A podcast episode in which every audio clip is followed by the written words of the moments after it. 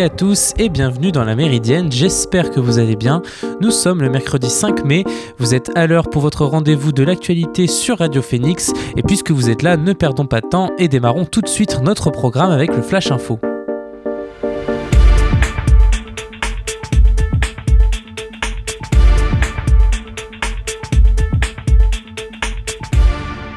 Et on commence avec l'affaire George Floyd qui n'est peut-être pas terminée. En effet, Derek Chauvin euh, veut faire annuler le verdict. Le policier blanc a demandé hier à un juge de Minneapolis un nouveau procès deux semaines après avoir été reconnu coupable du meurtre de l'Africain-Américain George Floyd. Dans une série de requêtes déposées devant un juge, l'avocat de Derek Chauvin a déclaré que son client avait été privé d'un procès équitable, arguant que le procureur et le jury avaient fait preuve d'inconduite, qu'il y avait eu des erreurs de droit durant le procès et que le verdict était contraire à la loi. Sa requête a été déposée après l'apparition de photos d'un des douze jurés, Brandon Mitchell, dans une manifestation antiraciste, qui ont soulevé des interrogations sur son impartialité, bien que l'avocat ne mentionne pas cet élément. S'il s'avère que Mitchell a cherché à cacher des choses à la justice, le juge pourrait alors être amené à réexaminer l'affaire. La vidéo tournée par l'association L214 est une nouvelle fois insoutenable. Réalisée en février dans les murs de la société briécoise d'abattage dans le Finistère, elle montre un intérieur d'abattoir vieillissant où des milliers de truies sont entassées chaque semaine pour y être tuées puis découpées. Dans cette unité, propriété du groupe Intermarché, on abat des truies souvent âgées de 3 ou 4 ans et en fin de carrière après une vie passée à donner naissance à des porcelets. L'association n'a en outre pas en rester aux images. Ce jour même, elle a porté plainte contre le groupe Agro-Mousquetaire pour sévices graves. Et on parle football, le PSG échoue aux portes de la finale de la Ligue des Champions. Même si le club a réalisé une bonne campagne dans ce tournoi majeur, Paris n'en verra pas cette année la finale. Privé de Kylian Mbappé sur le banc au coup d'envoi, le PSG s'est incliné 2-0 sur la pelouse de Manchester City hier soir, euh, hier soir en demi-finale, retour de la C1. Neymar, qui avait pourtant juré de laisser ses tripes sur la pelouse, a livré une prestation plutôt mitigée en la jouant solo plutôt que de s'appuyer sur le collectif. Cette saison a tout de même montré que Paris est désormais bien assis à la table des grands d'Europe et l'on sait à quel point l'expérience et la confiance sont importantes pour gagner le trophée. Rendez-vous donc l'année prochaine. On l'a appris ce matin, un journaliste français, Olivier Dubois, collaborateur pardon, de différents médias, indique avoir été kidnappé début avril au Mali par des djihadistes affiliés à Al-Qaïda dans une vidéo à la provenance indéterminée circulant sur les réseaux sociaux ce mercredi. Un responsable aux affaires étrangères françaises à Paris a confirmé la disparition d'Olivier Dubois, qui a coopéré avec des médias comme la chaîne France 24 ou le quotidien Libération. Dans cette brève vidéo d'une vingtaine de secondes, Olivier Dubois dit avoir été enlevé le 8 avril à Gao par le groupe de soutien à l'islam et aux musulmans principale alliance djihadiste au Sahel. Il dit s'adresser à sa famille, à ses amis et aux autorités françaises pour qu'elles fassent tout ce qui est en leur pouvoir pour le faire libérer. Le Danemark a été le premier pays en Europe à abandonner le vaccin britannico-suédois d'AstraZeneca contre le Covid-19 le 14 avril dernier et à peine plus de 15 jours plus tard, il a également annoncé lundi dernier faire une croix sur celui produit par Janssen, la filiale de l'entreprise américaine Johnson Johnson.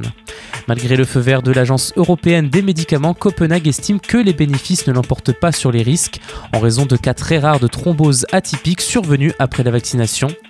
Si le Danemark a les moyens de choisir ses vaccins, c'est aussi parce que l'épidémie y est sous contrôle. En effet, sur 5,8 millions de Danois, il y a eu 13 morts sur les 7 derniers jours, soit une mortalité beaucoup plus faible qu'en France, où la moyenne quotidienne était de 267 morts sur les 7 derniers jours. Et on repart en France. Le gouvernement réfléchit aujourd'hui à allouer plus de doses de vaccins contre la Covid-19 dans les zones touristiques cet été afin de poursuivre la campagne vaccinale malgré les départs en vacances. Dans le cas où une personne aurait reçu sa première dose de vaccin avant de partir en vacances, le gouvernement souhaite éviter aux Français un aller-retour vers le lieu où a eu lieu la première injection en dotant certains départements de davantage de doses. En cas de première injection, là aussi, le gouvernement envisage d'allouer plus de, plus de doses pardon, aux zones les plus touristiques, à la mer et à la montagne.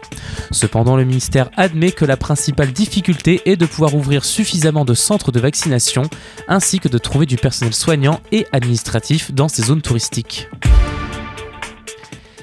Et on termine ce flash info en Israël après des semaines d'intrigues et de rumeurs. Le Premier ministre israélien n'est finalement pas parvenu à réunir la majorité de 61 députés requises dans les délais prévus. Si l'opposition réussit, elle, à former un gouvernement, une page de l'histoire d'Israël se tournera avec le départ de Benjamin Netanyahou. Après 12 années passées à la tête de l'État hébreu, Benjamin Netanyahou pourrait-il être sur le point de voir le pouvoir lui échapper? Eh bien, hier soir, le Premier ministre israélien, a en tout cas échoué à former un gouvernement dans les délais prévus, ouvrant ainsi la voie à ses adversaires. Ces dernières semaines, Benjamin Netanyahou a tout essayé pour tenter de réunir la majorité des 61 sièges requises, mais même avec l'appui des partis ultra-orthodoxes et des formations de droite radicale Yamina et d'extrême droite partis sionistes religieux, le compteur restait bloqué à 59 élus. Pour atteindre le seuil nécessaire, le Premier ministre a cherché sans succès à rapatrier des frondeurs de droite ayant quitté le Likoud pour former le parti conservateur Nouvel Espoir et a même été jusqu'à courtiser le parti islamiste Raham de Mansour Abbas, ce qui a provoqué la fureur de l'extrême droite. Avec l'expiration à minuit du délai qui était fixé au leader du Likoud, le président israélien Reuven Rivlin pourrait maintenant décider de confier à un autre membre du Parlement la tâche de former une coalition gouvernementale. Selon une information du quotidien de gauche à Haaretz, sauf surprise de dernière minute, c'est vraisemblablement vers Yair Lapid que Rivlin devrait se tourner.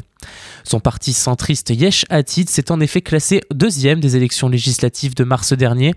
Lapid et le parti de droite de Naftali Bennett Yamina se seraient mis d'accord lors de négociations pour former une coalition. Leur pacte prévoit que l'ex-ministre Benjamin Netanyahou, Naftali Bennett, devienne Premier ministre en premier lors d'une gouvernance tournante. D'une gouvernance tournante, pardon.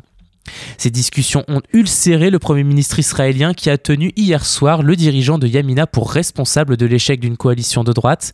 Plus tôt dans la journée, Netanyahou a travaillé en coulisses pour nuire aux chances de Bennett et de Lapid de former un gouvernement ensemble. Il a envoyé le président du Likoud à la Knesset, Miki Zohar, accélérer l'examen de projets de loi soutenus par Bennett auxquels Lapid est opposé, afin de tenter de creuser le fossé entre eux. Sohar aurait notamment promis de se pencher sur un texte sur la peine de mort pour les terroristes, un projet de loi auquel le Likoud s'était opposé par le passé. Les députés de la commission des arrangements de la Knesset ont aussi voté pour accélérer un texte autorisant des colonies illégales en Cisjordanie. L'opposition n'est de toute façon pas certaine de parvenir à surmonter ces divergences pour déloger Netanyahou du pouvoir, et dans ce cas, les Israéliens seraient alors forcés de retourner aux urnes pour une cinquième fois en, peu en à peu près deux ans. Vous écoutez La Méridienne sur Radio Phoenix. Et c'est l'heure de faire une pause musicale dans La Méridienne. Je vous propose d'écouter Molly Birch. Le titre c'est Emotion. A tout de suite.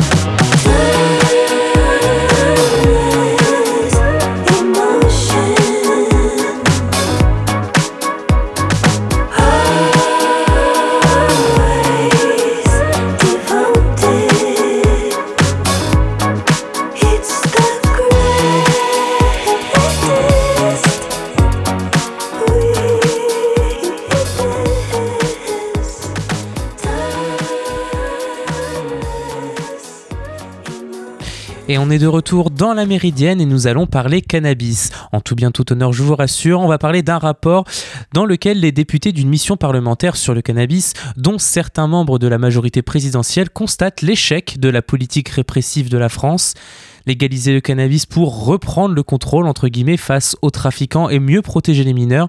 C'est ce que recommandent les députés d'une mission parlementaire dans un rapport publié aujourd'hui aux antipodes de la lutte antidrogue défendue par le gouvernement. Piloté par certains membres de la majorité présidentielle, je le disais, la mission se défend de faire preuve de laxisme et constate justement l'échec des politiques publiques après de multiples auditions de médecins, policiers, magistrats et chercheurs. Dans leur rapport, les députés de la mission parlementaire indiquent que l'État assiste de manière impuissante à la banalisation du cannabis chez les jeunes et à la détérioration de la sécurité malgré une politique répressive française qui coûte cher et mobilise à l'excès les forces de l'ordre. Le budget alloué à la police, à la gendarmerie et aux douanes pour la lutte anti-drogue a quasiment doublé entre 2012 et 2018 pour atteindre un peu plus d'un milliard d'euros annuels, remarque-t-il. Pourtant, la France reste championne d'Europe de la consommation de cannabis avec 5 millions d'usagers annuels et 900 000 fumeurs quotidiens. En léger recul, la consommation des mineurs reste deux fois supérieure à la moyenne européenne, un échec sanitaire patent malgré une politique qui cible plus les consommateurs de cannabis que les trafiquants. Sur les 160 000 infractions à la législation sur les stupéfiants relevées en 2020, 81% concernent l'usage. Le rapport déboulonne aussi au passage le mythe d'une France parmi les plus répressives d'Europe. Si l'usage de drogue est passible d'un an de prison et de 3750 euros d'amende, l'immense majorité des consommateurs écopent tout juste d'un rappel à la loi ou d'une amende. Quant au trafic, la moyenne des peines prononcées pour la détention de 10 kg de cannabis classe la France comme le troisième pays européen le moins répressif. Les députés dénoncent donc l'hypocrisie des discours de fermeté régulièrement tenus. Emmanuel Macron a récemment fait, de l'éradication des trafics de stupéfiants la mère des batailles et son ministre de l'Intérieur Gérald Darmanin salue sur Twitter chaque démantèlement de points de deal. Cette politique avec son plan anti-stupéfiant et l'instauration depuis septembre d'une amende forfaitaire pour usage de drogue de 200 euros semble toutefois aux yeux des députés condamnés à échouer comme les précédentes. Vous écoutez la Méridienne sur Radio Phoenix. Allez, sans transition, on reste en France qui commémore aujourd'hui le bicentenaire de la mort de Napoléon? Alors que l'événement a suscité ces derniers jours la controverse entre les députés, Emmanuel Macron prononcera un discours visant à lui rendre hommage aujourd'hui. Le souvenir de Napoléon ravive parfois des blessures, le rétablissement du statut colonial, la place des femmes, alors que la France commémore aujourd'hui le bicentenaire de la mort de l'empereur, commémoration qui suscite la controverse, la ministre chargée de l'égalité, Elisabeth Moreno, a elle-même récemment critiqué Napoléon comme un grand misogyne qui a rétabli l'esclavage, une position largement répandue, notamment à gauche. Mais aujourd'hui, dans son discours, Emmanuel Macron prévoit de déconstruire la figure de l'empereur. On ne déboulonne pas, on n'efface pas, explique-t-on à l'Élysée en réponse notamment aux partisans de la cancel culture. Reprenant Alphonse de Lamartine, le président de l'Assemblée nationale Richard Ferrand a appelé hier à accueillir le souvenir de Napoléon avec recueillement, mais sans fanatisme, à la veille de la commémoration du bicentenaire de sa mort. Sachons ne pas réduire les grandes dates et les grands hommes à de petits slogans, a-t-il demandé dans une brève allocution avant les questions au gouvernement. Sachons-nous pencher pardon, sur notre passé avec mesure et discernement. À la date anniversaire de la mort de celui qui n'a cessé de déchaîner les passions, Emmanuel Macron prononcera son discours à l'Institut de France à Paris, dans lequel il compte regarder en face l'héritage laissé par l'empereur. Deux siècles, après son décès, la figure du général révolutionnaire ou de l'empereur continue de susciter la controverse entre les députés même. La présidente du Rassemblement national, Marine Le Pen, a estimé sur RTL qu'il était l'un des très grands personnages historiques et a regretté que le président de la République le commémore à la va-vite. Ça a des significations de faire des commémorations officielles, a au contraire fait valoir le député communiste Pierre Daréville. Il y a quelque chose derrière, des valeurs que l'on veut mettre en avant. Je suis davantage favorable à ce qu'on fasse un travail d'histoire et d'historien, avait-il ajouté. Pour le président de la République, il s'agit davantage de garder le meilleur de l'empereur, celui qui a posé les bases de l'État moderne, le Code civil, les maires, les préfets, sans pour autant occulter le pire de l'Empire. Le chef de l'État devrait rappeler que le rétablissement de l'esclavage fut une abomination, un sujet qu'Emmanuel Macron abordera d'ailleurs à nouveau lundi prochain lors des 20 ans de la loi Taubira sur la traite négrière. Aujourd'hui, cette commémoration est à l'image du projet mémoriel d'Emmanuel Macron, c'est-à-dire revendiquer la complexité de l'histoire et assumer le passé de la France. Comme le théorise l'un de ses proches, il ne faut pas faire porter à notre passé le poids de nos débats présents. Radio Phoenix. Avant d'entamer la dernière partie de l'émission, je vous propose une nouvelle pause musicale et nous allons écouter Rai. Le titre c'est Black Rain. A tout de suite, vous êtes sur Radio Phoenix.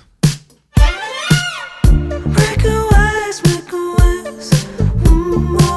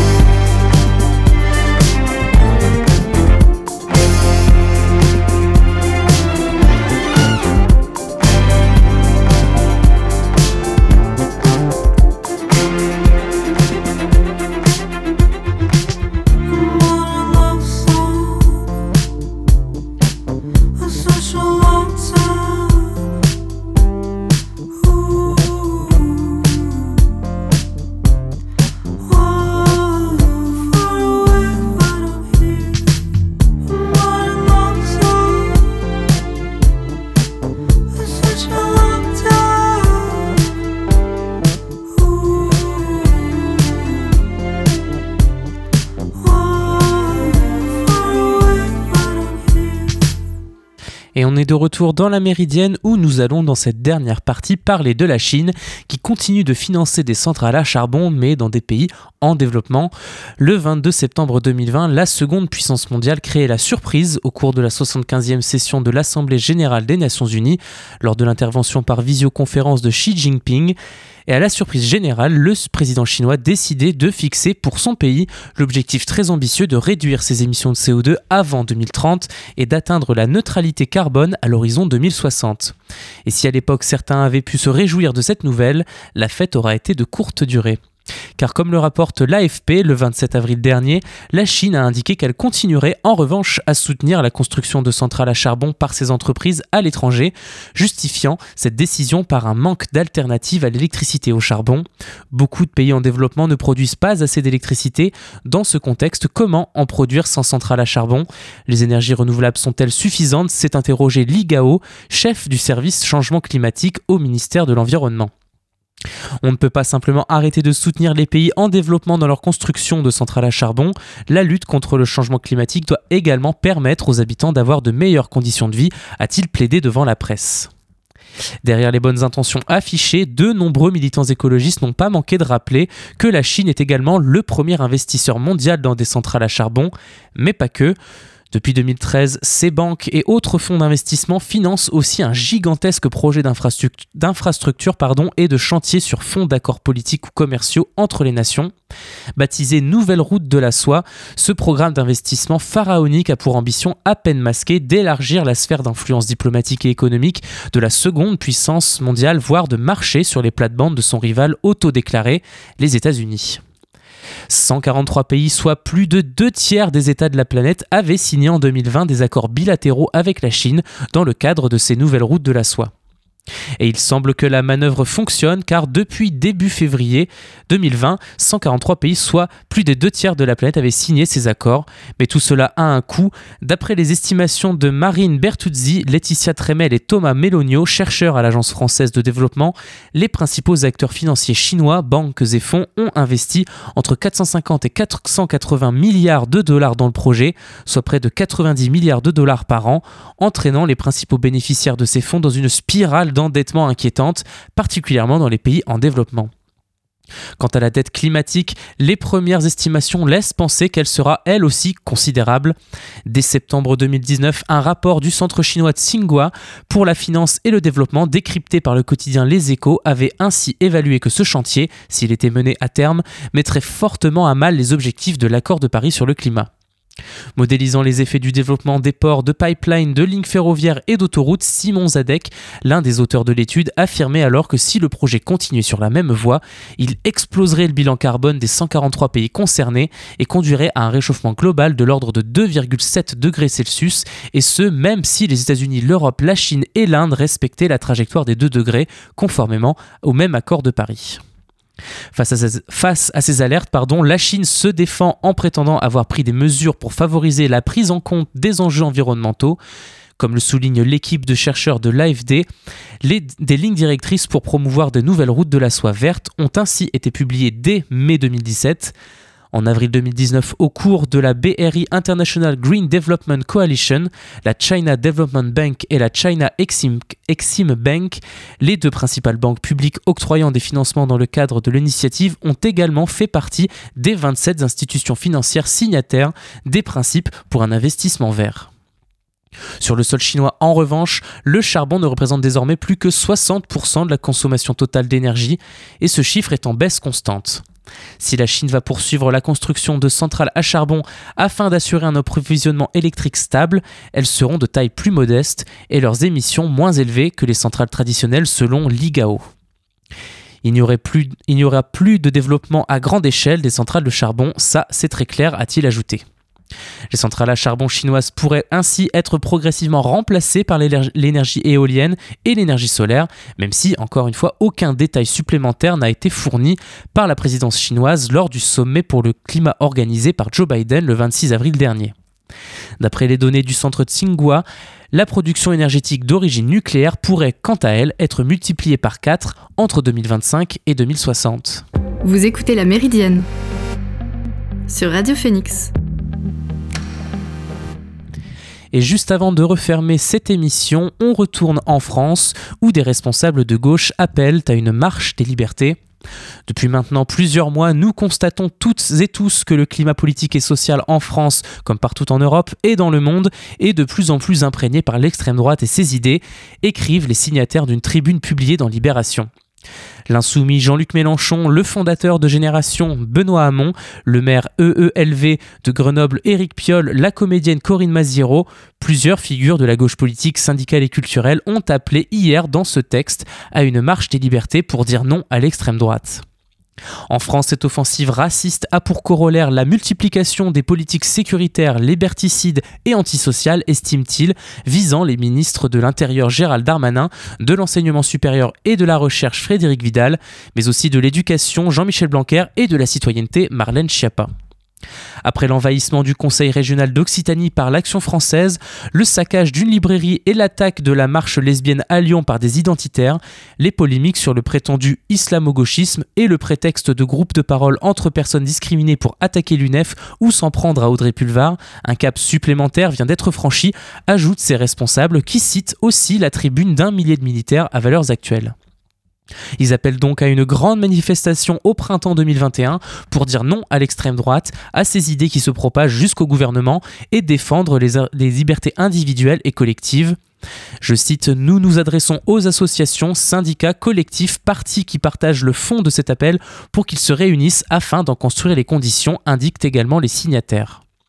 Cette tribune, initiée par le député insoumis Éric Coquerel et le porte-parole de Génération Thomas Porte, est signée par la plupart des parlementaires LFI, les députés PCF Elsa Faucillon et Stéphane Peu, la sénatrice EELV Esther Benbassa, la présidente de l'UNEF Mélanie Luce, l'économiste Thomas Piketty, mais également l'acteur Yvan Le Bolloc ou encore le coordinateur de la CGT Fonction publique Baptiste Talbot.